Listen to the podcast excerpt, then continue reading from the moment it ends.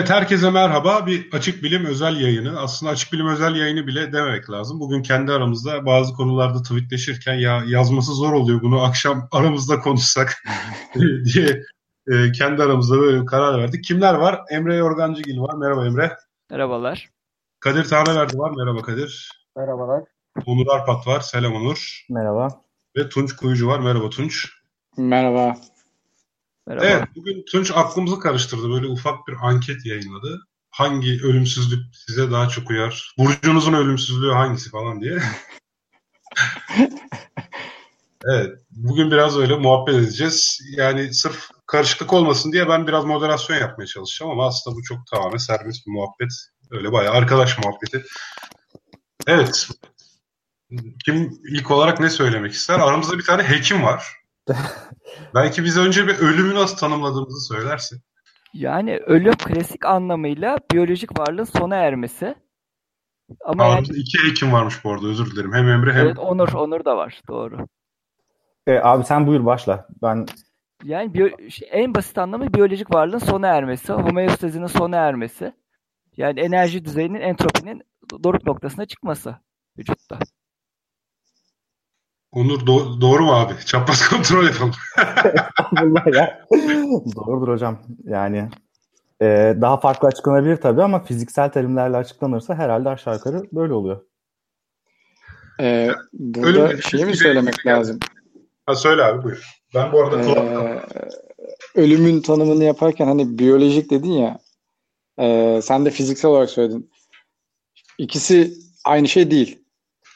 Yani aynı şey ama hani nasıl e, biyoloji, kimya terimleriyle açıklanır, kimyada fizik şeyle, kurallarıyla açıklanır gibi böyle katman katman bir durum var ya. E, aslında Aha. bir, nevi öyle. Ben açıklayacak açıklayacak olsaydım ben biraz daha biyolojik açıdan açıklardım. Emre daha fizik kuralları üzerinden açıkladı. Onunki daha daha genel ve daha e, nasıl diyeyim e, şeyden bir bakış, daha uzaktan bir bakış. E, benim açıklayacağım daha şey olurdu yani böyle hani e, yaşamsal faaliyetlerin sona ermesi üzerine falan olurdu. Ama ikisi de doğru. Bu ikisinden birinin doğru olduğu anlamına gelmiyor. İkisi de doğru. Yani kalp atışı bittiği anda bitti. Bir de şey var yani beyin ölümü diye ayrı bir kavram var bitkisel hayat. Ben de onu diyecektim. Yani kalp atışı Bayağı karıştıran bitmediği, kavram bitmediği zaman da aslında bitmiş olabiliyor. Beyin ölümü gerçekleşirse kalp atmaya devam ediyor ama Aynen. e, artık bundan sonra geri dönüşü olmuyor. Şu anki teknolojimiz itibariyle en azından. Daha genel yaklaşalım mı? Herhangi bir şey ne zaman öldü diyoruz? Mesela bir eşya, elektronik eşyanıza da öldü deriz ya bazen. Ee, onu şöyle söyleyeyim. Ee, dışarıdan veri alış şey dışarıdan veri almaya ve e, dışarıya veri vermeyi kestiği anda bizim için teknik olarak herhalde öldü deriz. Yani Doğru aslında oldu. tamamen işlevini, istediğimiz işlevini kaydet, kaybettiği anda e, herhangi bir şey öldü diyoruz değil mi? Çünkü düşündüğünüz zaman biyolojik olarak ölmese de artık tamamen bitkisel hayata girmiş ve geri dönüşü mümkün olmayan insanları da hayatımızdan çıkmış kabul ediyoruz yani. Aslında şöyle bir nokta da var aslında belki benzerlik kuracak olursak. Diyelim ki e, çok da işe yaramayan bir bilgisayarın artık yani ölmüş diyebileceğimiz bir bilgisayarın işte hala RAM'ini çalışabiliyorsa ya da fanını falan kullanabiliriz. E, beyin ölümü gerçekleşen hastada ne yapıyoruz? Onda böbreğini kullanmaya çalışıyoruz, kalbini kullanmaya çalışıyoruz. Yani beyin artık işe yaramıyor.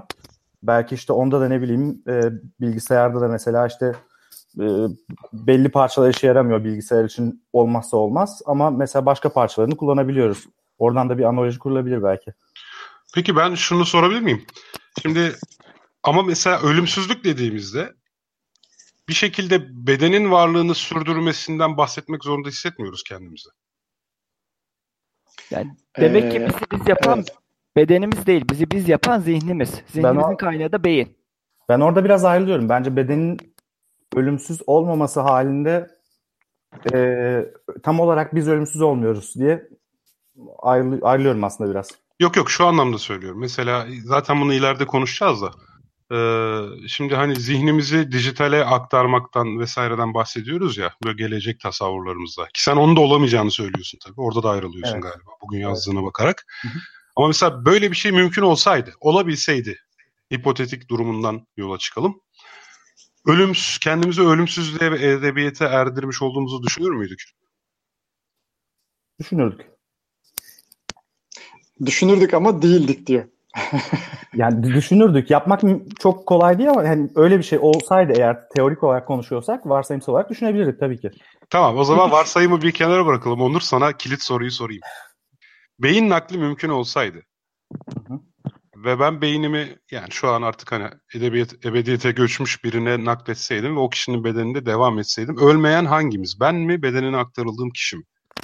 Ya aslında ikiniz birden ölmüş oluyorsunuz bence. Oho. O, o, o, o evet abi o e, direkt e, yeni bir sayfa açtım ve eskisi gibi olmayacak her şey Evet yani diyor. bu tartışma aslında şeyden beri var. E, William James diye bir adam var ya e, Amerikalı sanıyor sanıyorum.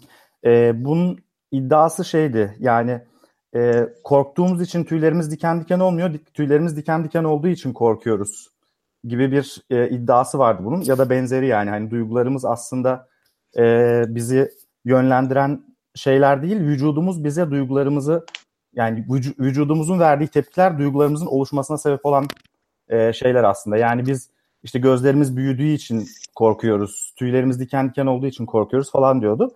E, şu anki geldiğimiz noktada da aslında yani biraz şey gibi, ikisinin bir karışımı gibi. Yani hangisinin sebep hangisinin sonuç olduğu tam olarak belli değil e, şu anda. Yani öyle olduğu için de aslında şey değil. Yani e, nasıl denir? Yani sen e, bedeninden ayrı bir varlık değilsin. Yani biz sadece beyiniz. E, bedenimiz e, tamamen bir taşıyıcı e, diyemeyiz. Çünkü bedenimizin içindeki reseptörler, o perifer sinirler, etraftaki algılarımız bunlardan geliyor. Yani benim gördüğüm dünyada benim görüşümle senin görüşün muhtemelen farklı. Benim bir şeye dokunduğumdaki e, oradaki elimdeki reseptörlerin konumu, sayısı vesaireyle seninki mesela farklı. Öyle olduğu için aslında e, çok derinlemesine bakarsak eğer e, ikimiz de ölmüş oluyoruz. Diyelim ki senin e, beynini benim vücuduma takarsak.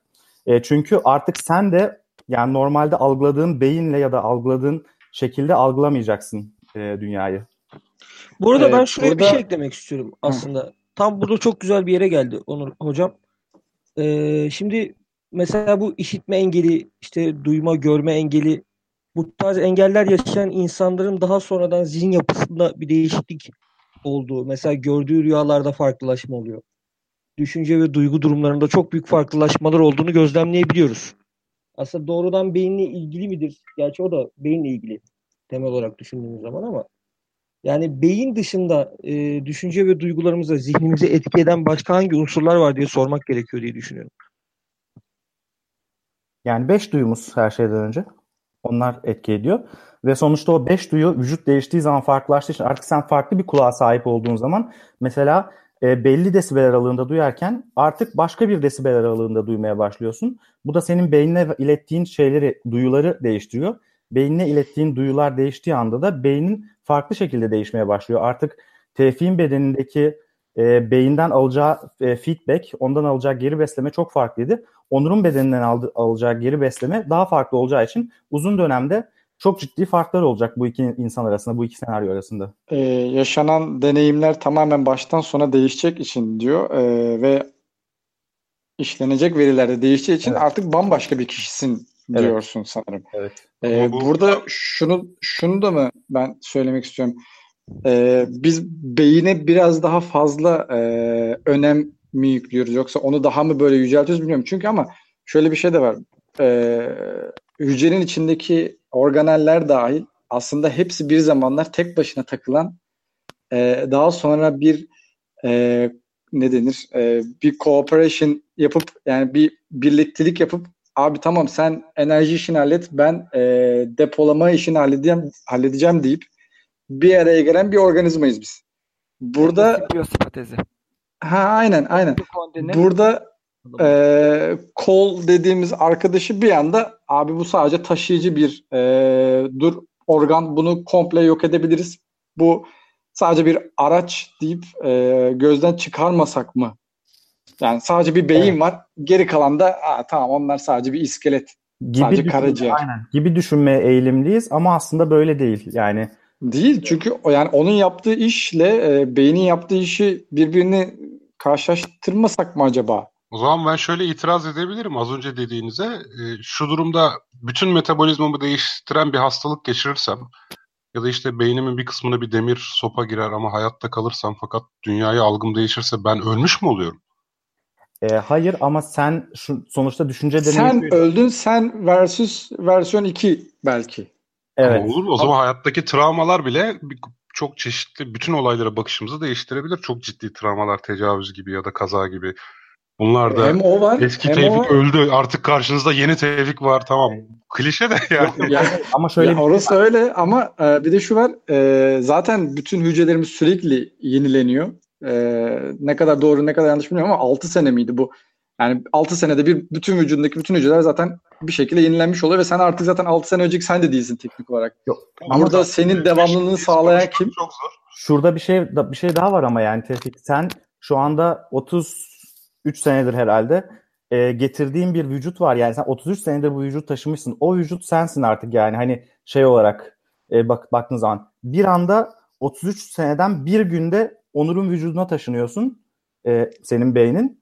E, yani o geri bildirim mekanizmaları falan da değişiyor. Yani olduğu gibi e, şeyler değişiyor. Yani e, iki senaryodan bahsediyorduk. Yani bir Tevfik kendi vücudunda, kendi beyniyle devam ediyor.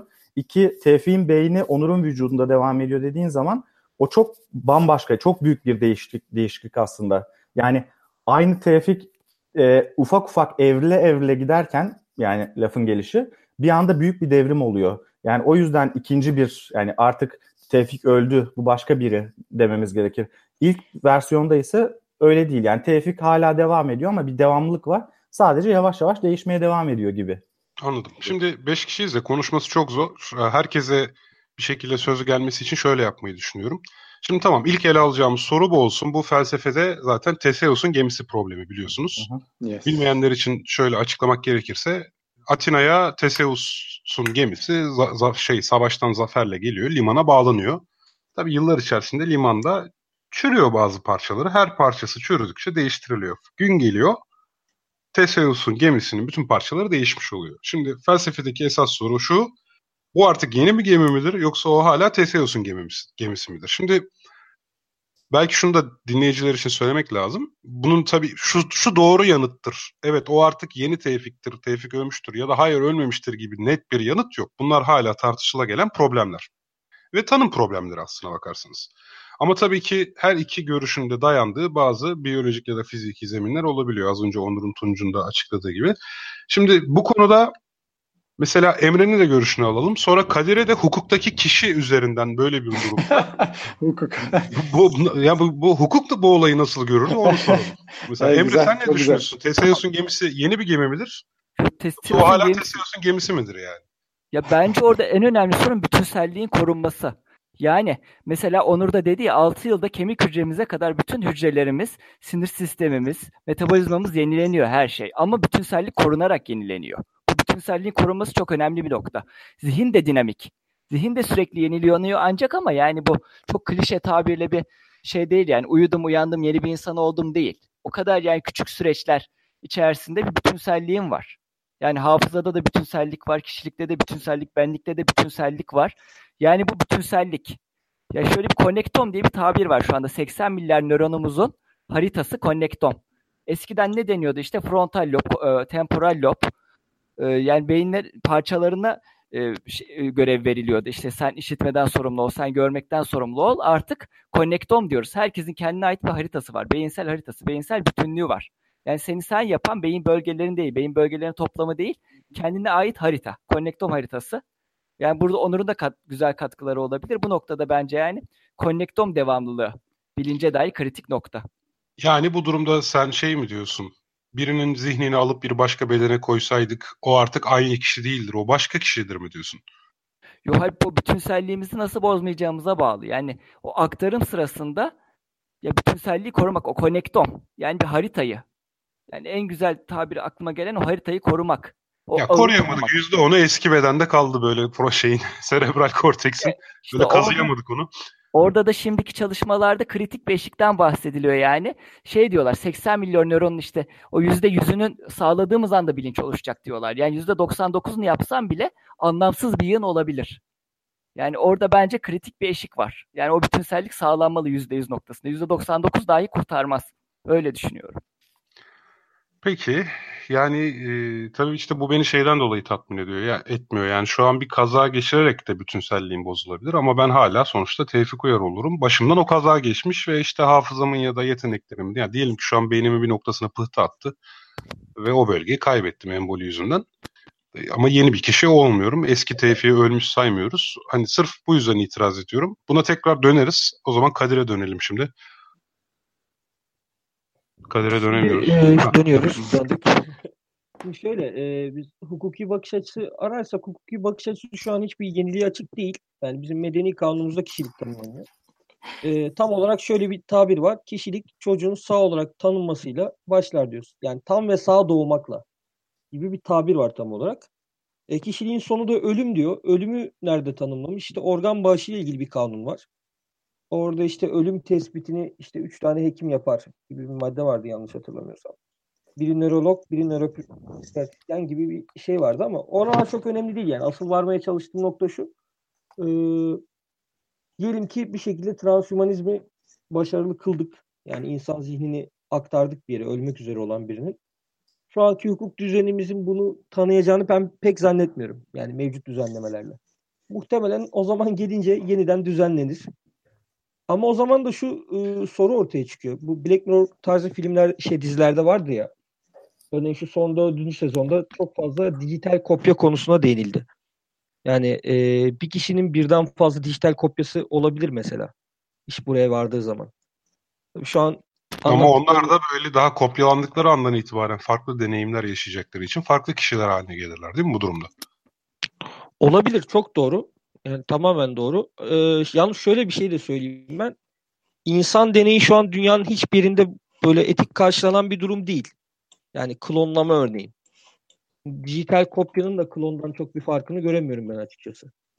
Hatta daha öteye gidersek belki de yani ilk kopyanın da klondan çok bir fark olduğunu düşünmüyorum. İşin aslı. Yani çok derin felsefi tartışmaların döneceği kesin yani. Böyle bir yasal düzenleme yapıldığı zaman acaba bu yeni bir kişi midir, eski kişinin devamı mıdır? Çünkü şu anki kanunlar çok açık. Ölümle kişilik biter, doğumla başlar deniyor. Şimdi dinleyicilerden de altered karbon yani değiştirilmiş karbon konusu örnek verildi. Onur sana döneyim. Şimdi mesela değiştirilmiş karbonda kişilerin hafızası kortikal bellek denen bir belleğe yükleniyor. Ve bir kişinin bedeni ölürse ama bu kortikal bellek e, korunmuşsa bir şekilde daha sonra başka bir bedene aktarılıyor. Kişi hayatına oradan devam ediyor. Yasal olarak da kişi o kişi kabul ediliyor zaten. Ve o kortikal bellek yok olmadıkça zaten gerçek ölüm deniyor ona da. Kişi gerçekten ölmüş olmuyor. Bir şekilde hayatına geri dönmüş oluyor. Az önce söylediklerimiz ve bunun hakkında ne söylemek istersin?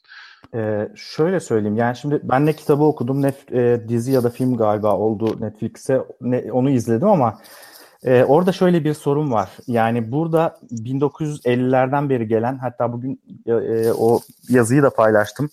E, bir hatamız var bizim. Biz beyni çok fazla gerçekten bilgisayar e, gibi düşünme eğilimindeyiz. Bilgisayar analojisi, analojisi yani bilgisayara benzetmemiz e, bizim zihnimizi alıp e, götürmüş durumda. Ama beyin aslında bir bilgisayar değil. Yani e, bilgisayar şöyle bir şeydir ya yani mesela bilgisayarda bir fotoğraflar vardır, işte sesler vardır, e, işte bir takım datalar vardır ve bunlar kodlanmıştır. Beyin öyle bir şey değil. Yani beyinde açıp baktığınız zaman ya da tamamen kimyasal olarak da yani ne bileyim işte benim için mesela muhabbet teorisinin bir e, şeyi yok. E, bir beyinde olduğu belli bir yer yok. Yani onu alıp aşk olsun biz kalplerdeyiz. kalpler evet kalplerde var ama beyinde yok maalesef. Ha tamam yani, pardon. E, yani beyine beynin taşıdığı informasyonu dijital ortama aktarmak mümkün değil. Bu 1950'lerden başlayan bir yanılgı ve aslında ta çok eskiden başlayan bir yanılgı. Yani tarih içerisinde hatta bununla ilgili yazılmış bir kitap bile var. O an teknolojik olan ne varsa ya da teknik anlamda en gelişmiş olan ne varsa beyin ona benzetilmiş. Çok eskiden işte ruh denen bir şey de bahsedilmiş. Daha sonra hidrolik makineler çıkmış. Hidrolik makinelere benzetilmiş. Sonra mekanik çıkmış. Mesela Descartes tamamen şey gibi bir işleyen saat gibi tanımlıyor mesela beyni. Tık tık tık tık devam ediyor. Çünkü onun döneminde e, öyle bir şeymiş beyinde. Onun üzerinden analojiler yapmaya çalışmışlar sürekli. Daha sonra e, telgrafa benzetmişler mesela beyni uzunca bir süre. Şimdi de bilgisayara benziyorlar. Çünkü en karmaşık varlık bizim günümüzde bilgisayar. Ama bilgisayarın yapısına baktığımız zaman beynin çalışmasıyla bilgisayarın çalışması arasında çok büyük farklar var. Tamam e, beyinde de işte hafıza için önemli yerler var. İşte hipokampüs gibi ya da işte duygular için önemli yerler var. Amigdala gibi ya da limbik sistemin çeşitli başka e, anatomik bölgeleri gibi ama beynin e, veriyi işlemesiyle bilgisayarın veriyi işlemesi, işlemesi arasında çok ciddi bir fark var. Yani bu aslında bizim çok büyük bir hatamız beyne bakarken.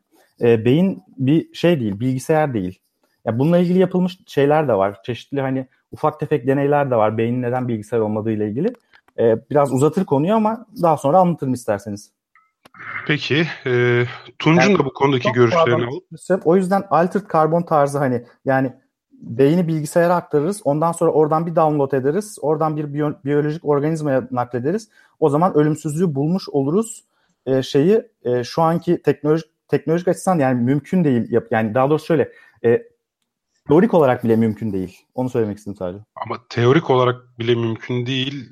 Biraz tamam buraya geri döneceğim o zaman. Tamam. Bir de Tunca, ee, Tunca verelim mikrofonu. Ya Onur e, çok güzel bir şey söylüyor ama söylediği şeydeki kelime birazcık böyle irite edince hop ne olur yani olmaz kesinlikle falan deyince bir an öyle diyorsun ama düşününce şu var. Biz e, gerçekten önümüzdeki en teknolojik şeye direkt abi bu cihazın beyni burası deyip öyle bir onu bir yüceltmeye gidiyoruz. Ben Pendik Otosanay'da çalışıyorum. Orada her şey beyin yani. Arabanın beyni yandı. Beyincilik işte, var diyorsun. Bir beyincilik ya, var. Abi kocaman tabela var yani. Beyinci İsmail diye adam var yani. O adam şey yapmıyor yani. İşte kuzu beyni haşlamıyor. Beyinci o adam yani. Elektronik her abi, şey ona göre beyin. Benim paralel ee, karşılığım galiba. ya o burada da şunu söylemeye çalışıyor. Doğru söylüyor aslında. Çünkü e, bizim o bilgisayar dediğimiz şeyin içerisinde yine bilgisayarı açıyorsun ve sen yine gidiyorsun orada işlemciye takılıyorsun. Abi bunun da beyni burası diyorsun ama orada bir yazılım var ve bu yazılım o işlemciyi saniyede bilmem kaç milyar kez farklı şekilde transistörlerini programlamaya çalışıyor ve bunu fiziksel olarak başarıyor. Ee, bizim sahip olduğumuz biyolojik beyin de böyle bir şey söz konusu değil. Yani o sabit duruyor. Onun içerisindeki sinyalleri falan bizim okuyup anlamamız, bunu bilgisayara atmamız gibi bir şey gerçekten çok çok uzak.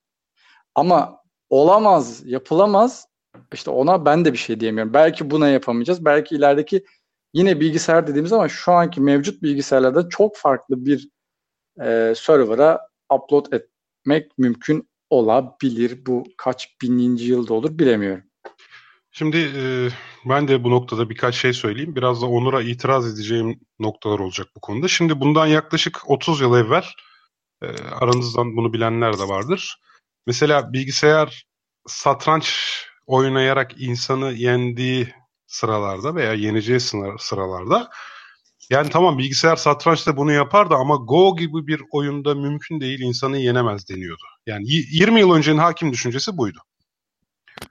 E, bugüne geldiğimizde deep learning dediğimiz algoritmalarla vesaire mesela, mesela bu da olabildi. Yani bilgisayar konusundaki öngörüler e, bu anlamda hatalı çıkabiliyor. Mesela bunu bir cebe koyabiliriz.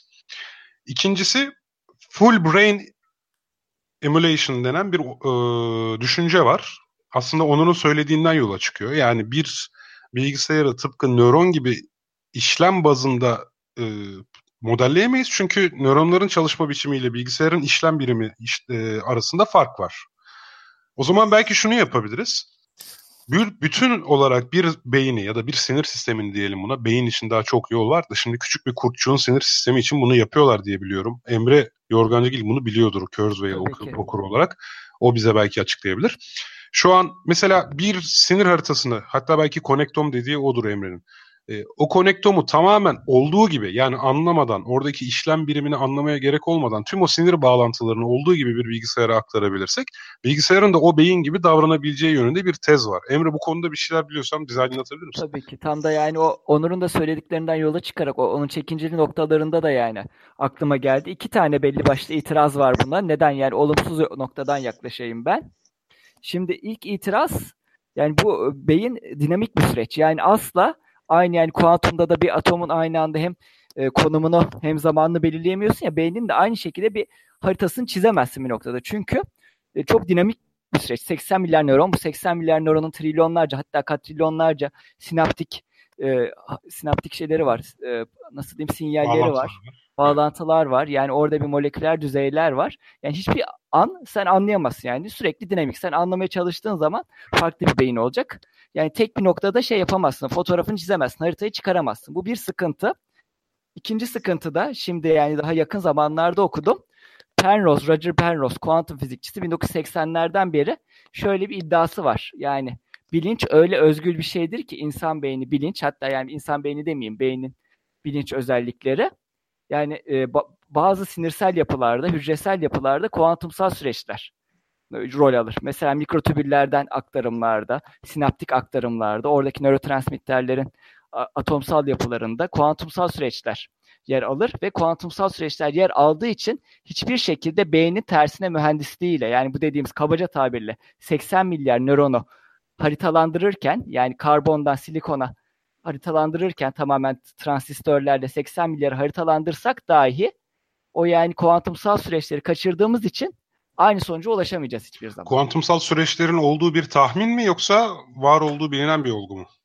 Yani tahmin şu anda yani insan beyninde kanıtlanmış bir şey yok ama çok fazla kanıtlanan yani kuantum biyolojisinde en son iki yıl önce Cimel Kalili'nin kuantum biyolojisi diye bir kitabı çıktı. Türkçe'ye çevrildi hatta. O kitapta da var mesela. Editörlüğünü de Çağrı Yalgın yaptı bu arada. Aynen, aynen o şekilde. Yani eminim insan beyninde de çıkacaktır. Yani çok daha karmaşık çünkü yani kuş beyninde var mesela.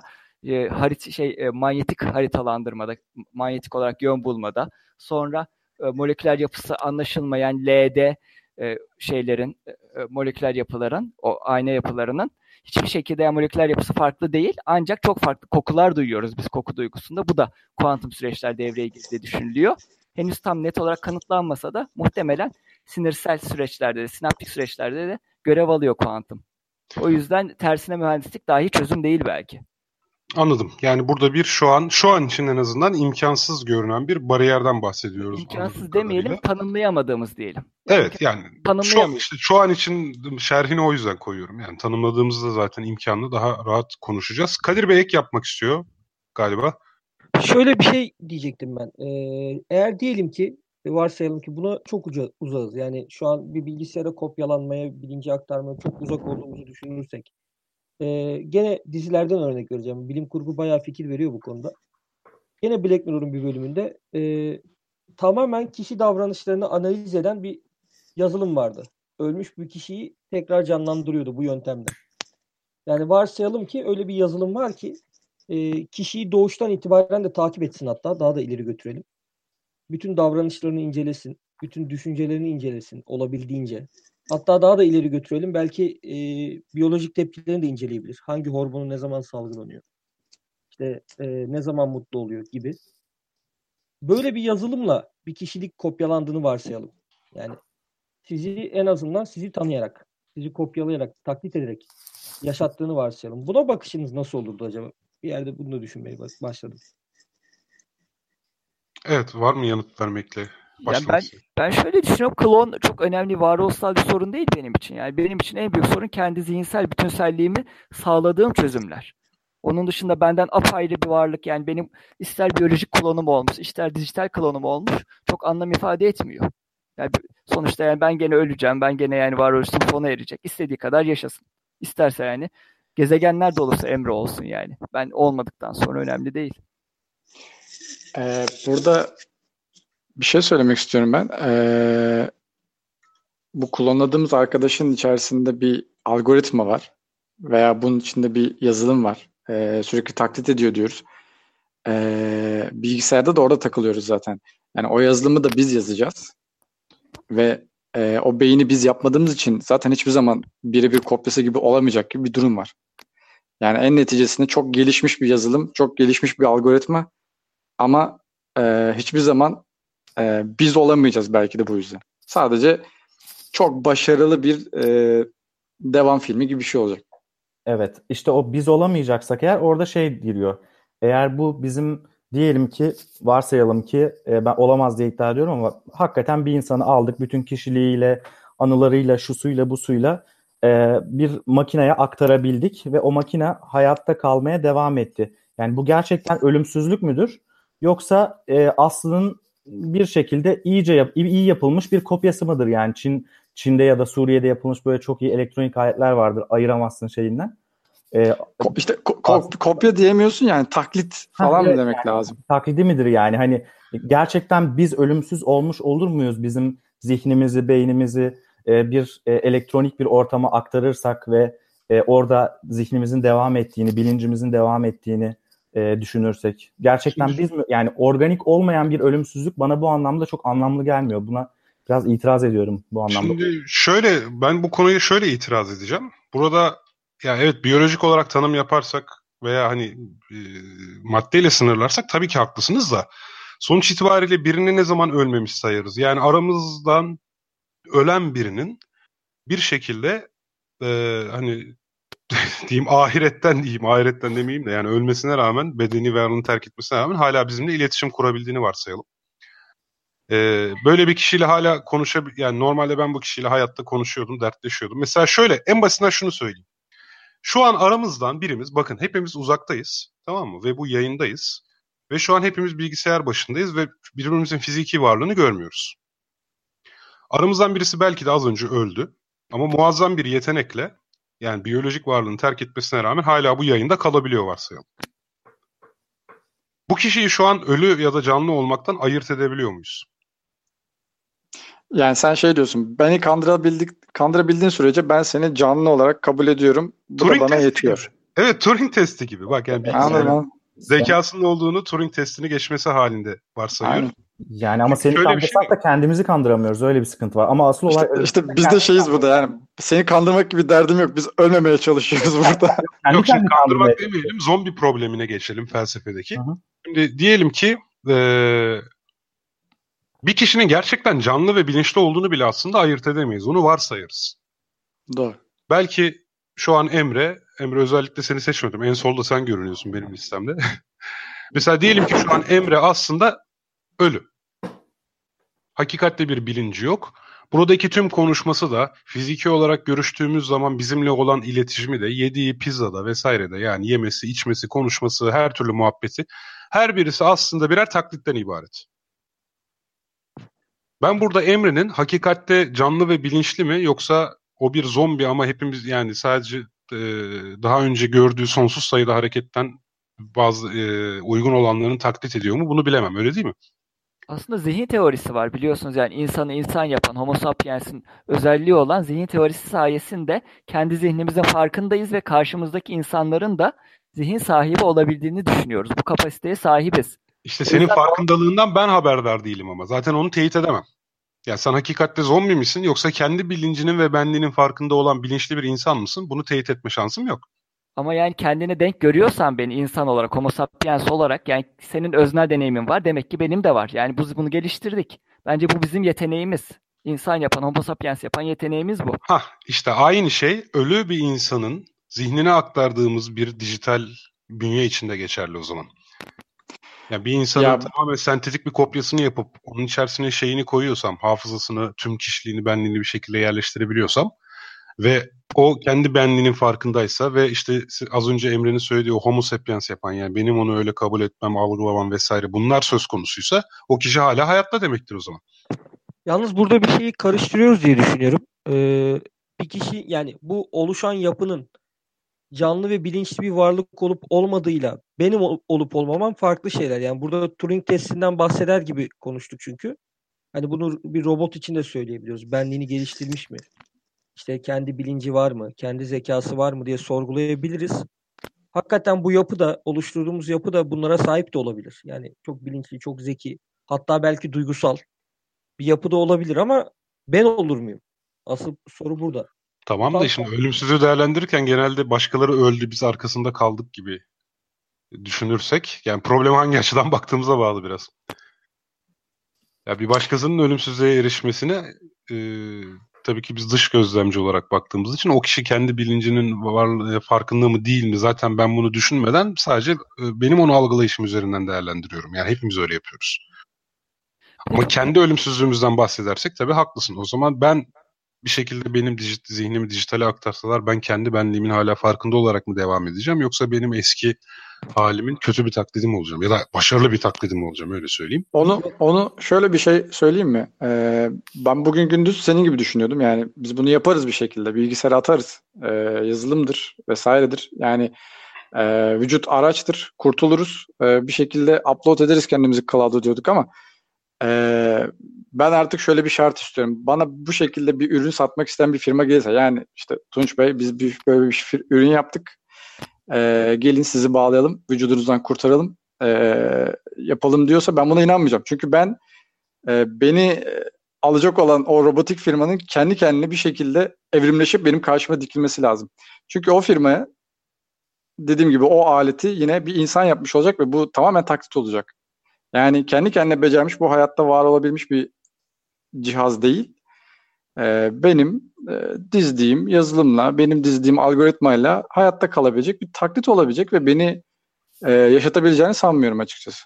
Ama Onur ve Emre'nin dizdiği bir e, yapay solunum makinesi veya yapay kalp piliyle hayatta kalırsan aynı şey olmayacak mı? O zaman yine şeydeyim yani. yani benim benliğim, benim, benim benim beynimde kalmış ama yani fiziksel ortamımı değiştireceğim e, arkadaşın gerçekten kendi kendine var olabilmiş bir canlı olmasını tercih ederim. Yani tabii zevkler renkler tartışılmaz. evet Onur sen de. ya ben işte tam bu noktada şeyi söylemek istiyorum.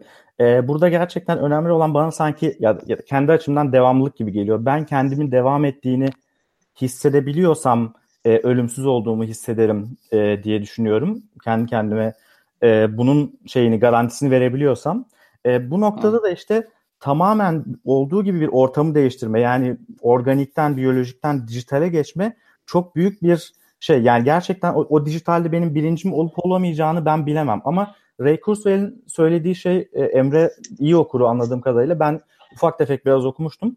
E, bu Kurzweil'in söylediği şey futurist bir insan kendisi filozof yakın zamanda da öldü yanlış hatırlamıyorsam. Yok asla. Ölmedi ölmedi. Onun ölümsüzlük şeyi vardı, iddiası vardı. Ölümsüz olacağım diyordu galiba. Olamadı herhalde ama. Yok yok o... ölmedi.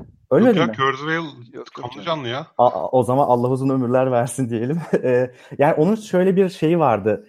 E, o da bana daha yakın geliyor. Yani e, insanlar robotlaşacak, robotlar insanlaşacak diyordu e, şeyle ilgili, gelecekle ilgili.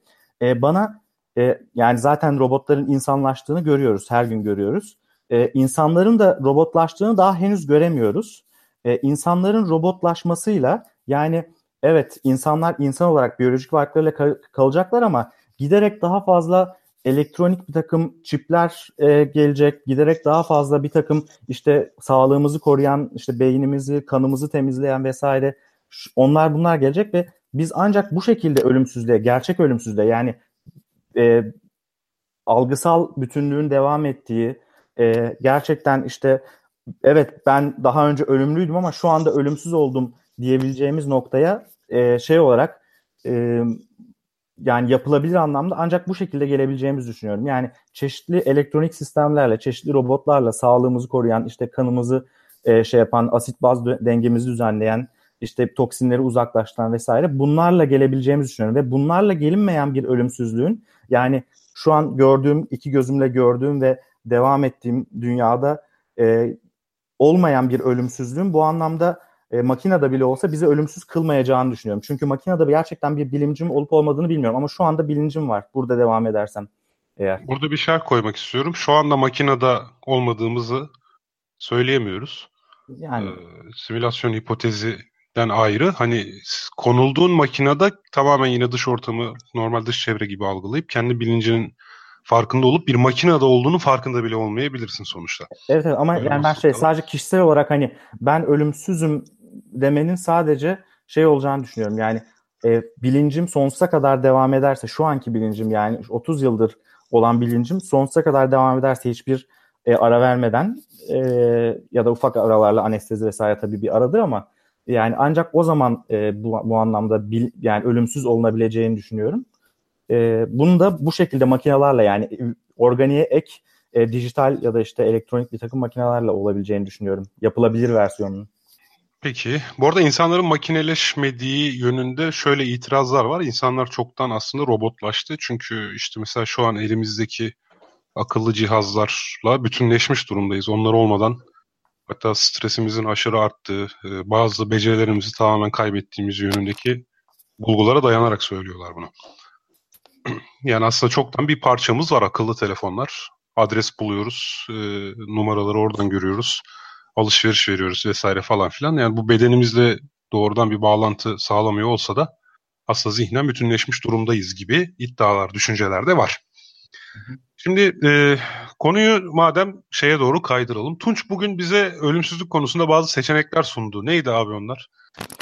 Ee, birinci seçenek e, mevcut vücudunuzdasınız, mevcut beynindesiniz, beyninizdesiniz. Ee, bir nesne yiyorsunuz veya bir sihir içiyorsunuz. O şekilde devam ediyorsunuz hayatınıza. Hiçbir şekilde bozmuyorsunuz. İkinci seçenek... Yani biyolojik olarak ölümsüzlüğü. Aynen aynen. aynen. Değil mi? Telomerleri aynen. falan kısalmasını engellemişiz ne bileyim oksijeni yıpratmasını, hücre yenilememizi sürekli hale getirmişiz. Aslında yaşlanıp ölmüyoruz yani. Evet full analog devam ediyorsunuz. Her şey eskisi olduğu gibi devam ediyor. Tamam. Böyle bir şey mi istersiniz? İkinci seçenek tamamen sanal. Kendinizin e, mevcut vücudunuzdan kurtuluyorsunuz. E, beyninizi alıyoruz. E, bir server'a koyuyoruz. Bu server 7-24 e, klimalı bir odada e, tozu alınıyor, bakımları yapılıyor. Ama e, size veya sizin istediğiniz bir uyarlanmış bir simülasyon içerisinde böyle uçuyorsunuz, kaçıyorsunuz, istediğiniz her şeyi yapıyorsunuz. Öyle bir hayat yaşamak var. Üçüncü Şaraptan ırmaklar falan böyle. Aynen bir nevi yani cennetin tanımı olmuş oluyor. Çünkü vücudunuz yok e, ama istediğiniz her şeyi yapabiliyorsunuz. Yani oradan bir mail atıyorsunuz, e, arkadaş ilgileniyor, sizin önünüze her şey dökülüyor. Evet. E, bu da üçüncü seçenek ise evet üçüncü seçenek ise ikisinin karışımı e, upload ediliyorsunuz server'a. Size bir robotik e, vücut veriliyor. Onda siz yine tasarlayabilirsiniz. İsterseniz Iron Man olursunuz, isterseniz başka bir şey olursunuz. Tank olursunuz. Onun içerisinde fiziksel dünyada analog olarak yaşamaya devam ediyorsunuz. En son sonuç ne oldu bilmiyorum ama sanırım e, biyolojik A seçeneği e, öne geçmişti en son. Değişiklikten korktuğumuz için olabilir mi? Vallahi ilk başta bayağı açık bir şekilde C öne geçmişti. Sonra e, yayıldıkça biraz melankolikler geldi herhalde. Yok ben böyle iyiyim dedi. Hani artık yakışıklı tamam. ve güzel insanlar da vücudunu değiştirmek istemedi herhalde. Öyle devam etti. Evet şu an 39 yüzde A. Yüzde 39 A seçeneği önde. Tekrar evet. %37'de C olmuş. Yani başa başlar. Yani full sanalı kimse istemiyor. Herkes yine analog dünyada kalmak istiyor. Bunu kendi vücuduyla yapmak isteyen var. Başka bir robotik vücutla yapmak isteyen var. Öyle diyelim. Ben bulamıyorum şu an ya senin anketini. Sen bir retweet yapsana kendi anketini. Yapıyorum. Ben buldum şu an. Evet. Tekrar retweet yapayım hatta. Evet tamam. Görünen o ki Ama... en az herkes mekan değiştirmekten çekiniyor. Halbuki tebdili mekanda ferahlık vardır yani. Ama orada şöyle bir şey var yani ben şu dünyada zevklerin olduğunu çok net biliyorum.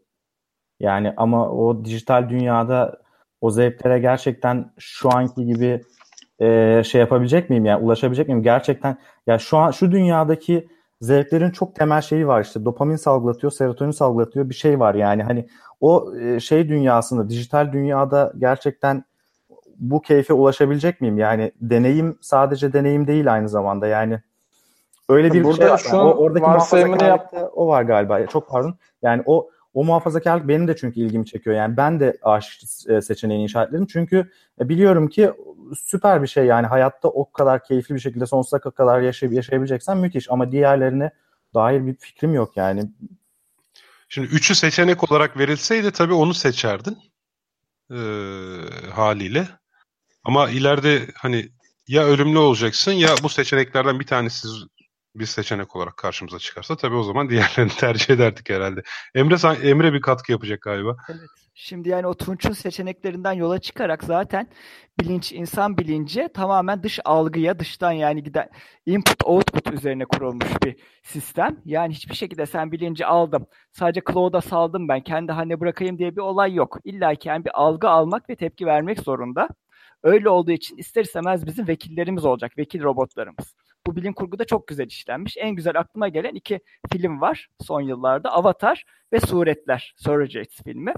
Avatar'ı biliyorsunuz uzaylı bedenlerinde tamamen aktarılıyorlar. Uzaylı bedenleriyle işte görüyorlar, kokluyorlar, dokunuyorlar. Suretler filminde ise tamamen robot bedenlere sahip oluyorlar. Zihinleri o robot bedenler üzerinde. Yani bence e, o vekiller ayrıntı, robotlar ayrıntı. Yeter ki biz cloud'a aktaralım.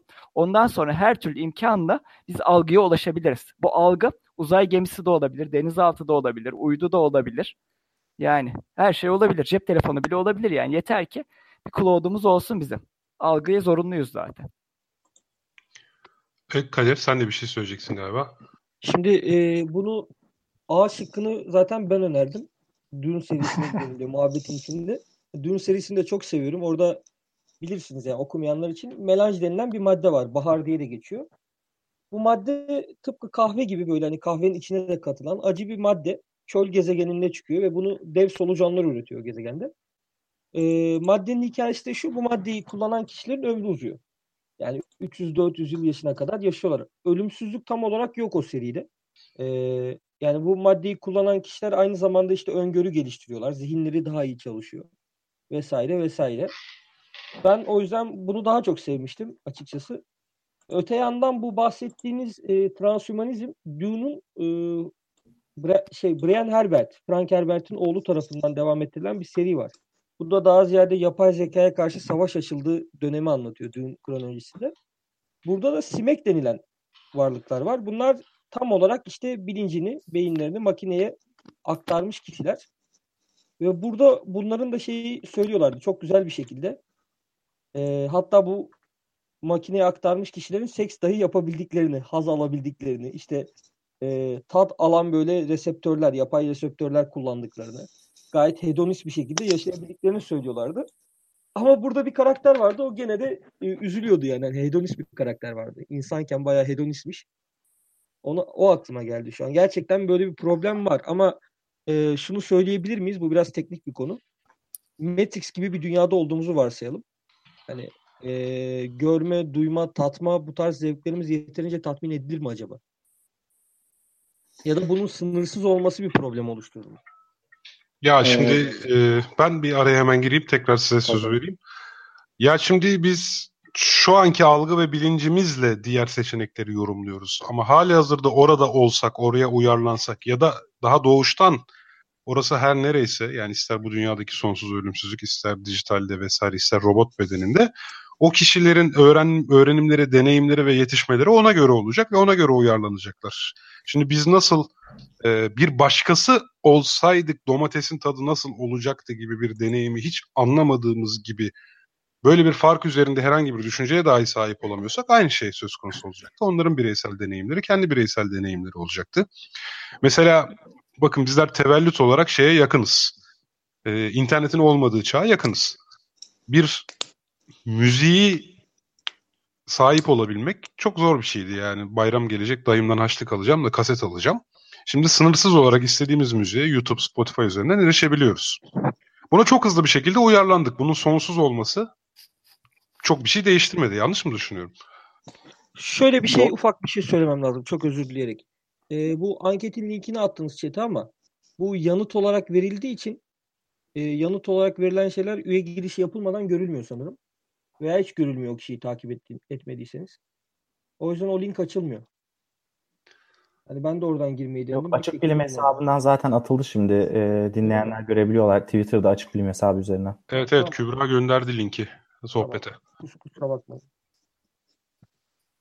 Ee, Ee, var mı bir şey diyecek ben bir şey. Şu şey ben şey sorum sormuştum ya uyarlanma konusu. Yani oradaki deneyimlerimiz ha, orada yok bütünlüğümüz falan diyoruz. Hani o noktadan itiraz ediyoruz da yani oradaki ya, doğru yeni bir bütünlük oluşacak. O kişi o bütünlük üzerine uyarlanacak. Oradan devam edecek zaten. Bir değişiklik ya. fark etmeyecek yani. Oraya da alışırız diyorsun. Biz bu kadar evrim milyon yıl evrimleştik. Oraya da bir şekilde alışırız, adapte oluruz Her şey alışırız ya. İnsan mopusu ya, alışıyor, zulmü alışıyor. Bak nereye alışıyoruz. Şöyle bir şey var. O, Onur'un dediği şey şu. Yani haz alabilecek miyiz diyor. Yani tamam alıştık diyor. Eyvallah ama yani full sanalda yaşayan e, ve kendini upload etmiş ikinci seçenek olarak düşünürsen şöyle bir şey var. Adam istediği her şeye sahip olabiliyor ve bana e, hayır seks yapmadan da seks yapmış olmanın hazzını bana e, upload et dediğin zaman adam bir anda onu yaşamış olacak. Bu haz olmaktan çıkacak mı diye soruyor. Çünkü bizim haz olarak söylediğimiz şeyler yani sürekli et bulamıyoruz. Dolayısıyla et yediğim zaman kendimi mutlu hissediyorum. Ben biraz da bu yüzden haz alıyorum. Ee, bunlar ortadan kalktığı zaman bu değişir mi diye soruyor ve bununla ben nasıl yaşayabilirim? Veya yaşayabilirim işte ben de müzik örneğinden değişmez evet, diyor. Ben aslında Hedonik adaptasyon diyorsunuz yani. Ama yani tamam müzik değişmez diyorsun ama sürekli yeni müzik üretiliyor. Bir de o var. Sen sürekli aynı e, müzikleri de dinlemiyorsun. Veya aynı müzikleri dinledikçe sıkılıyorsun bir yerde. Yani şimdi dünyada çeşitli farklı zenginlik oranlarına yani hallerine sahip insanlar var. Bu bir dağılım. Çok yoksul olanlar var. Aşırı zengin olup her istediği yiyeceğe erişenler var ama hepsi bir şekilde bu hayatta bu yiyecek konusunda bir e, hani rejime sahipler ve keyif alarak yemeye devam ediyorlar. Doğru.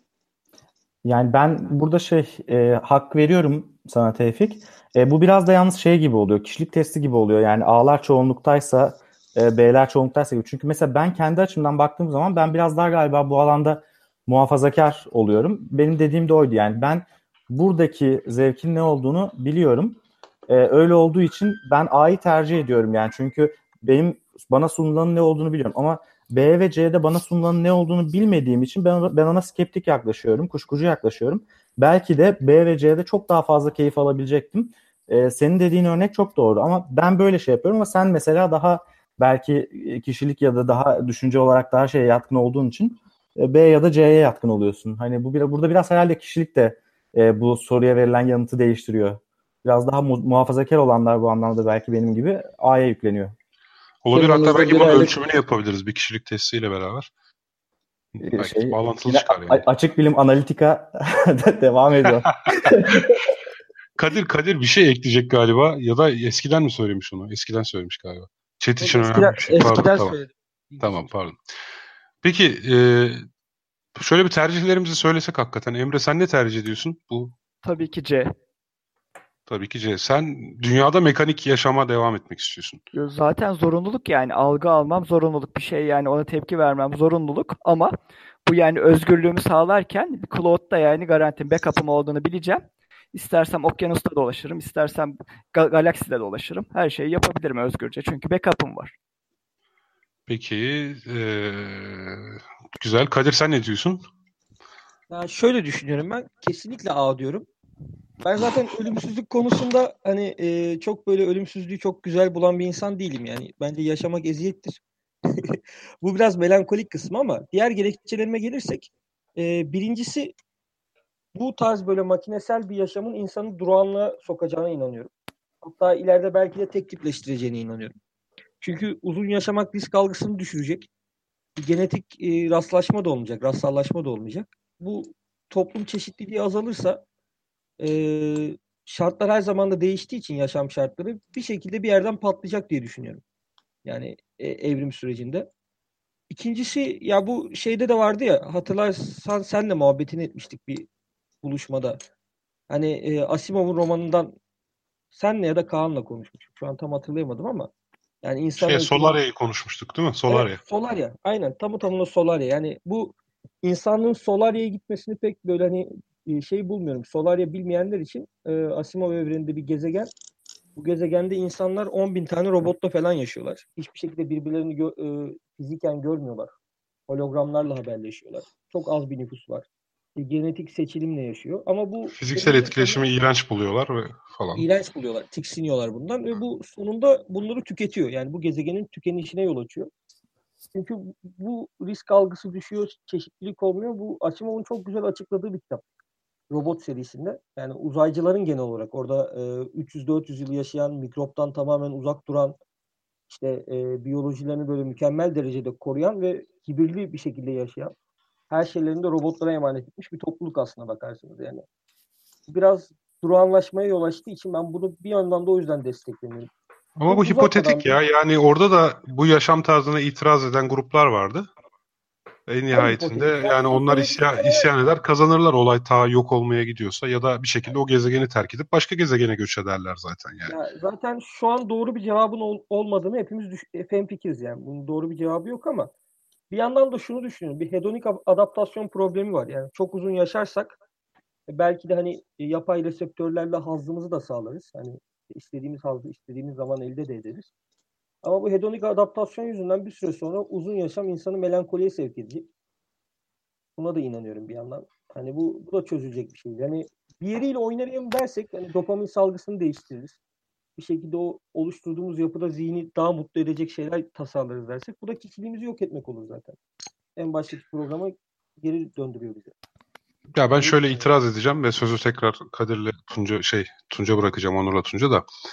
Yani şu an geçmişteki avcı toplayıcılara gidip şu anki yaşam tarzımızı anlatsak yani kendimizi avlanmak zorunda değiliz. Market dediğimiz yerler var. İçerisinde 30 bin çeşit ürün var. Meyveleri toplamak zorunda değiliz. İşte e, sadece bilgisayar başında 1-2 saat çalışarak kazandığımız parayla e, elma, armut, işte onlarca çeşit meyveyi yaz kış alabiliyoruz işte e, kasap reyonuna gidip istediğimiz etin istediğimiz yerini alabiliyoruz. Avlanmak zorunda değiliz. Bunun için bir riske girmek zorunda değiliz. Otomobil diye bir şey var yürümüyoruz. Bunları anlatsak onlar da bizim böyle zevkü sefa içerisinde çok bozulacağımızı, değişeceğimizi, birçok zevkimizi kaybedeceğini, hayatın çok sıkıcı olacağını, bir nokta gelince intihar etmek isteyeceğimizi çünkü yaşam amaçlarımızı kaybettiğimizi düşünecek, düşünürlerdi. İşin aslı ben bu eleştiriye katılıyorum. Yani, gerçekten. işte bu sebeple şu an biz de öyle bir hayatı tahayyül ederken böyle sınırsız zevklere erişebilmek, şunları yapmak, bunları yapmak şu anki bakış açımızdan baktığımız için işte insanın sıkılacağı, melankoliye düşeceği gibi şeyler söylüyoruz. Ama hakikaten öyle bir toplum şartları oluştuğunda insan mutlaka yine birbirleriyle rekabet edecek ya da bir farklılık oluşturacak şeylere yönelecektir diye düşünüyorum ben. Doğru düşünüyorsun. Burada çok yanlış ve absürt bir durum yok. Ee, bunun üzerine ben de seçimimi şöyle yapayım. E, C'yi seçerdim. İlk başta bir robotik varsa param önce bir kendime güzel vücudu yapardım ve tekrar e, tanıdıklarımla beraber bir dünyada yaşamaya devam ederdim. Ha, param biter, vücudumu paramparça ederim, bir şey olur falan. Ha? Ben de var mıyım o tanıdıklar arasında? Abi eyvallah. Yani Siz de katacağım mı yani? Bu, bu, bu görüşmeyi ben geçen Yalan Savar'da yaptığımı söyledim ama istersen tekrarlayabilirim size, sana özel. Söyle ee, abi. E, şöyle söyleyeyim. E, ben sadece Twitter'ı e, bu gibi kaliteli insanlar için artık kullanıyorum. E, size tavsiye ederim. Parantez içinde buna geçtim. Param bitene kadar dediğim gibi bu analog dünyada kalırım. Çünkü B e, zaten o vücudu orada da yaparım ben. Orada da uçarım, kaçarım, ederim, gezerim ama yine de şu e, eğer böyle bir seçenek varsa ölmeyi de göze alabilir bir insan. Bir tane dizi var, ismini şu an hatırlamıyorum. İşte ölüyorsun, öbür tarafa gidiyorsun. Orada bir tane bayan var. Sana sorduğun her şeyin cevabını verebiliyor. Yani gelmiş, geçmiş, işte bilmediğimiz, bilinmeyen. Yani sırf öyle birisiyle tanışmak için evet o zaman ölmeyi kabul ederdim belki. Yani burada ucunda bir pasta var tabii. Yani daha cazip bir şey var diye evet, ediyorsun. Evet, yani. evet. Yani bilginin artık dibine ulaşmış olmak için evet o zaman kabul edersin bazı şeyleri. Evet. O zaman ben kendi tercihimi açıklamadım bu arada. Ben de galiba e, yani B, C eşit benim için de. C'yi seçmişim bu arada bakıyorum. e, o da Altered Carbon'u izlediğim için galiba. Orada metler vardı. İzleyen dinleyiciler bilir. Ee, herhalde onun için ama ya bu arada orada da tam sizin dediğinize dönük bazı yozlaşmalar vardı mesela. Spoiler olmuyordur umarım da. Ya 250 yıldır yaşayan adamlar vardı. Çok zengin bunlar. Tam da Emre'nin söylediği seçenekteki gibi beyinleri istedikleri zaman upload edildiği için adam istersen öldür. Klonu var orada. Bellek zaten upload edilmiş. Adam o noktadan hayatına devam ediyor. Böyle 48 saatte bir yedekleme yapıldığı için maksimum 2 gününü kaybediyor. Orayı hatırlamıyor falan. Mesela onlar çok artık 250 yıldır yaşadıkları için kişilikleri çok değişmişti. Çok değişmişlerdi. Çok acayip zevk sahipleri, zevklere sahip olmuşlardı. Mesela e, nasılsa şeyin de avantajıyla insanların hani ölmediği belleklerin şey tekrar başka bir bedende yaşama döndürülebileceğinin rahatlığıyla insan öldürme deneyimi yaşamak falan istiyorlardı. Özel genel evlere gidip. Orada işte e, seksten sonra kişiyi öldürüyorlardı falan. E, çok tuhaf zevkler e, oluşmuştu yani. Bizim şu an yozlaşma olarak tanımlayacağımız şeyler ama herkes 250 yıl yaşıyorsa ve tabii ki herkes böyle öldükten sonra tekrar bedene kavuşuyorsa hani ölmek, öldürmek gibi deneyimleri de yaşamak ister millet herhalde. Hani şu an Ne sanal olarak abi sen? takıp Ne, Efendim? ne dizi, mi- dizi mi demiştin abi? evet evet şu değiştirilmiş karbonda. Ha Altered Carbon tamam. Ha, evet evet.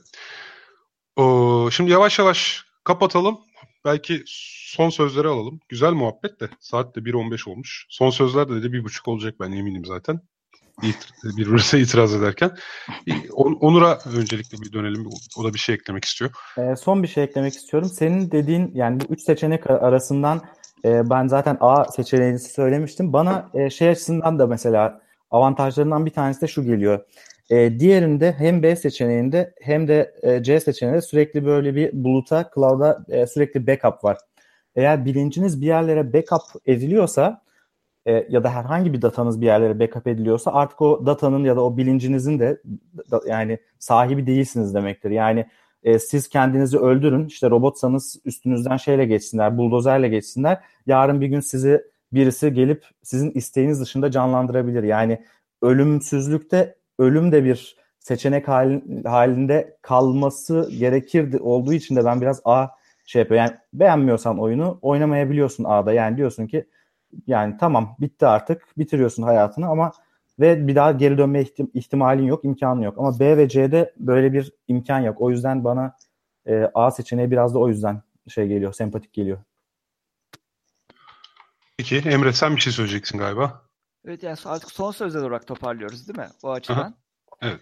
Yani şimdi bu biyolojik bedenden kurtulmamız hep yani şahsi deneyimler üzerinden konuştuk şu anda. İşte şahsi kendi varoluşsal sorunlarımız, kendi felsefi sorunlarımızdan üze- üzerine konuştuk. Şöyle bir şey geliyor aklıma. Aslında evren açısından da bir anlamı olacak bizim kendi biyolojik bedenlerimizden kurtulmanın. Biz şu anda Kardashev skalasına göre bilim kurgudaki tip 1 uygarlığız. Yani kendi gezegeniyle sadece enerji kaynağı kendi gezegeninde olan, etkisi kendi gezegeninde olan. Bunu aşmanın tek yolu bizim biyolojik bedenlerimizden kurtulmamız. Yani dünyayı aşmanın, güneş sistemini aşmanın tek yolu bu. Yani hiçbir şekilde biz kendi bedenlerimizle başka yıldızlara gidemeyeceğiz. Alfa Centauri'ye gidemeyeceğiz. Çok güzel bir noktaya değindim bu arada. Yani Bence de. yani o yüzden bu bir zorunluluk diyorum yani. Evreni keşfedeceksek eğer tamamen kendimiz nano gemilerle olacağız. Zihnimiz gidecek. Enerjiye dönüşmüş zihnimiz nano gemilerle yolculuk edecek ışık hızında. Ve bu sayede işte galak e, Samanyolu'nun da merkezine ulaşacağız. Komşu galaksilere de ulaşacağız. Yani galaktik bir e, artık medeniyet haline geleceğiz. Yani bir hakikaten bu varoluşta 13 milyarlık varoluşta bir katkımız olacak. Yoksa yani bir toz zerresinden farksızız. Ama bunu değiştirmemizin tek bir yolu var. O da biyolojik bedenden kurtulmamız. Biyolojik beden kırılgan. Biyolojik Yani- her an yok olabilir. Ama evrene yani bir şekilde kazanırsak, biz zihnimiz enerji olursa istediği kadar insan yok olsun, güneş sistemi yok olsun. O bizim yani atalarımız, enerji haline gelmiş atalarımız, yani özünü bizden alan, özünü insan zihninden alan atalarımız o yankılanacak, evren boyunca yankılanacak. Enerji kaybolmaz. Yani bu şansımız var. söylediğini şöyle toparlamak istiyorum. Evreni keşfetmeye ve ilerlemeye e, devam etmemizin yegane yolu haline gelecek bir noktada bu problem. Değil mi? Biyolojik Aynen öyle. Aynen öyle. Tek yolu bu. Evrene yani yankılanmamızın tek yolu zihnimizi enerjiye çevirmek.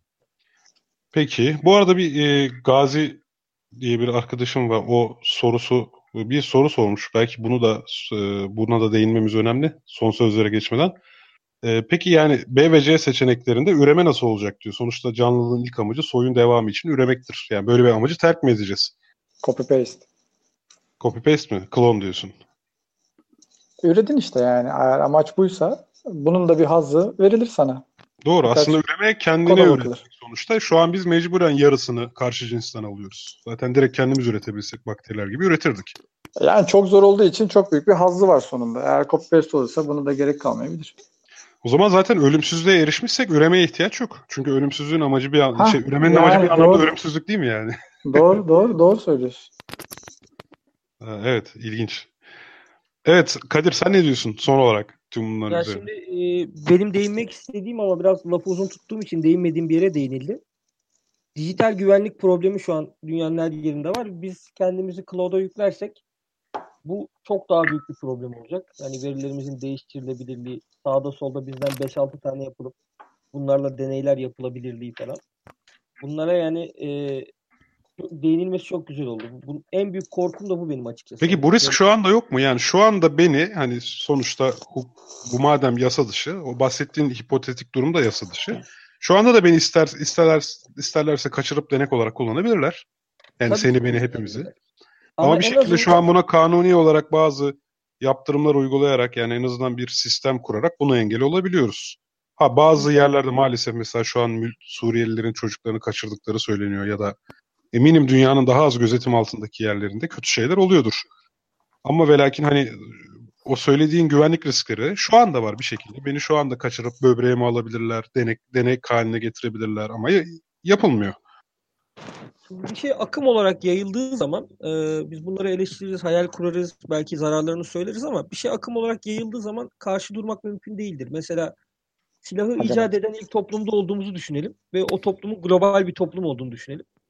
Birileri çıkıp da silah zararlıdır, yapmayın, etmeyin, savaşlarda bir sürü insan ölür. Ne kadar derse desin. O silah çıktığı zaman ya diğerleri de silah alacak ya da diğerleri silah alamadan yok olacaklar. Hani ileride bu da böyle e, yayıldığı zaman bunun önünde yasa kanun du- duramayacaktır yani. Buna eminim ben. Hele ki Emre'nin bahsettiği gibi teknolojik faydaları olduktan sonra belki başka bir gezegene gitmek için bunu kullandıktan sonra Anladım. Ya benim sadece söylemek istediğim bu, bu, e, bahsettiğimiz ölümsüzlük durumlarına has bir durum değil. E, Şu anda Değil aynı şey. ama bununla da alakalı olduğunu düşünüyorum. Yani sonuçta sonsuza kadar bu riskle yaşamak var. Kolaylaşır diyorsun belki. Şu an Tabii. beni kaçırmaları için efor lazım ama adam 1 milyon tane hafızayı tak diye tek tuşla belki download Evet, edebiliyor. bir de Black Mirror'ın Dune'a gönderme yapacağım. Affedersin. Ee, Dune'a gönderme yapacağım. Dune'da da tam olarak böyle bir şey oluyordu. Ee, Titanlar ilk önce ortaya çıkıyorlardı. Titanlar bu sinekler bahsettiğim. Yani kendini robot bedene aktarmış varlıklar. Yapay zeka örgütlüyorlar. Ee, bütün sistemlerde, galaksi sistemlerinde. Bu yapay zeka daha sonra bunları ele geçiriyor. Yani zihinlerinin programlarını ele geçirdiği için ona mahkum oluyorlar.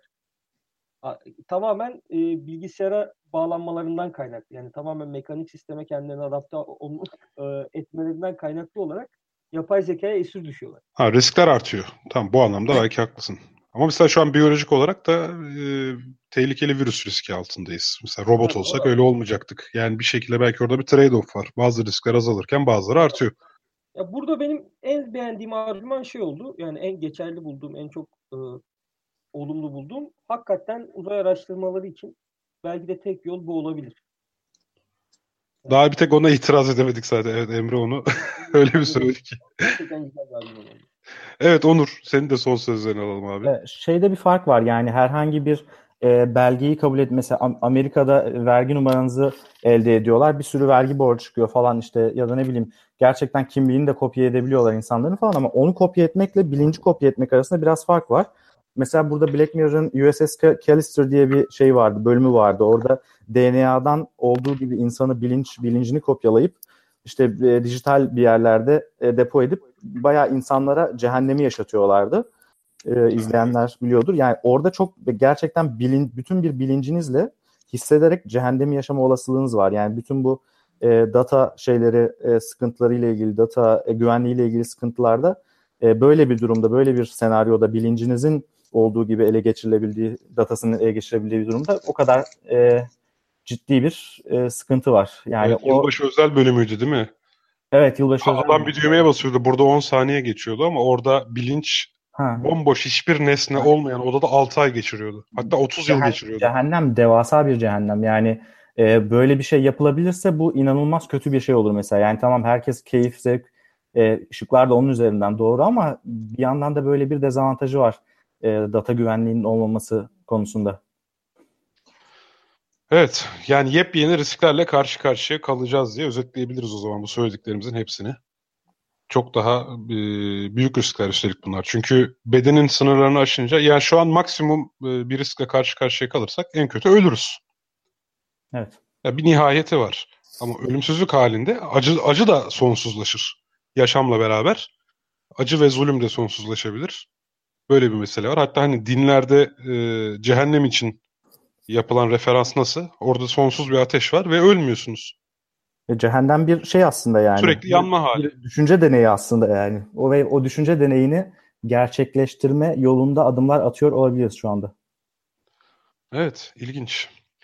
Evet, bir de son olarak Tunç'a dönüyorum. Tunç, tüm bunlarda sonra ne diyeceksin? Ee, şöyle bir şey yaparız. Ee, firmamız isterseniz e, serverdaki hard diskini size e, hard copy olarak verip e, vücudunuza koyup o şekilde bu gezegenden ayrılabilirsiniz. E, yeni bir e, enerji kaynağı bulup kendinizi orada e, yaşatabilirsiniz. Yani Emre'nin e, söylediği gibi amacınız buysa eğer biz de hiçbir şekilde sizin kopyanızı e, saklamamak şartıyla sizi full analog ama yine de dijital olarak sizi buradan da gönderebiliriz. Yani Belli mi Bu olur abi? gibi- Menü sağ almışlardır. vallahi yani şimdi gü- güven nereye kadar? Buna başlıyorsan e, bir yerde güveneceksin. Yapacak bir şey yok tabii. ücret karşılığında böyle servisler de verilebilir değil mi? Ya Yiğit'in müthiş bir karikatürü vardı. Adam karısını klonlatmaya götürmüş bir kopya. İki nüsha yapmışlar. Aa ben istemedim niye yaptınız? diyor. biz biz o nüsha üzerinde deney yapıp yalayacağız diyor herif. ya evet, öyle sağ- sağlam dolandırıcılıklar da çıkar bundan. Böyle ne, ne bank olabilir? Transhumanist bank. Zihin bank, zihin. Zihin bank. İki kişi daha getirene 100 yıl daha hizmet verilmiş falan. Ya evet, güzel bu arada güzel düşünce e, jimnastiği oldu bunlar. Ya bu söylediklerimizin hepsi tabii ki e, fantazi boyutunda e, bir şekilde gelecek belirsiz heyecanlı olasılıklara sahip. Belki tamamı imkansız. Belki gerçekten bu söylediklerimizden bazısı olacak. evet güzel bir sohbetti. Ya en başta tanıtmadık şimdi tanıtalım. Yani herkes yavaş yavaş geldi çünkü. Emre Organcıgil vardı. Kendisi hem tıp hekimi hem sinir bilim doktorası yapıyor şu an bildiğim kadarıyla. Evet, devam ediyor. Kadir Yalansavar'ımızın hukukçusu. Onur Arpat da hekim Almanya'da. Tunç da, Tunç Koyucu da fizikçi. Eksik bıraktığım bir şey varsa sizler tamamlayabilirsiniz. Nö- Nörobloğu söyleyebiliriz belki hazır şey Evet, Onurlar aynı zamanda yapalım. Açık Bilim Podcast kanalında yayınlanan Nöroblog programını da yapıyorlar Taner Yılmaz'la beraber. Ee, sinir bilimin ve psikiyatrinin daha derinliklerine. Taner psikiyatrdı değil mi bu arada? Genel psikiyatr evet. Evet evet yani bu konularla ilgili daha heyecanlı olasılıklarda konuşuluyor orada çoğu zaman. Evet biz de bugün biz size sürpriz yapalım dedik. Çağlar Tüfekçi bazen böyle minik sürprizler yapın demiş. Evet böyle aramızda konuşurken e, ya, dedik bunu canlı yayın yapalım herkes dinlesin podcast kanalına da koyarız. Böyle güzel oldu arkadaşlar çok sağ olun. Ağzınıza sağlık. Biz teşekkür Rica ederiz. ederiz. Biz teşekkür ederiz. Teşekkürler. O zaman tüm dinleyenlerimize de iyi geceler diliyoruz. Ee, herkese selamlar. Ee, pazartesi günü yapacağız bu arada muhabbet teorisinin sıradaki yayınını. Ee, bu Cambridge Analytica ve Facebook konusunu veri bilimcimiz Kaan abimiz bizlere detaylı bir şekilde aktaracak. Sakın kaçırmayın. Mis. Evet cümleten iyi akşamlar. Daha fazla bilgi edinmek isteyenler Tarihi Osmanlı Mecmuası'nın 3. cüzünün 1912. sayfasına bakabilirler efendim.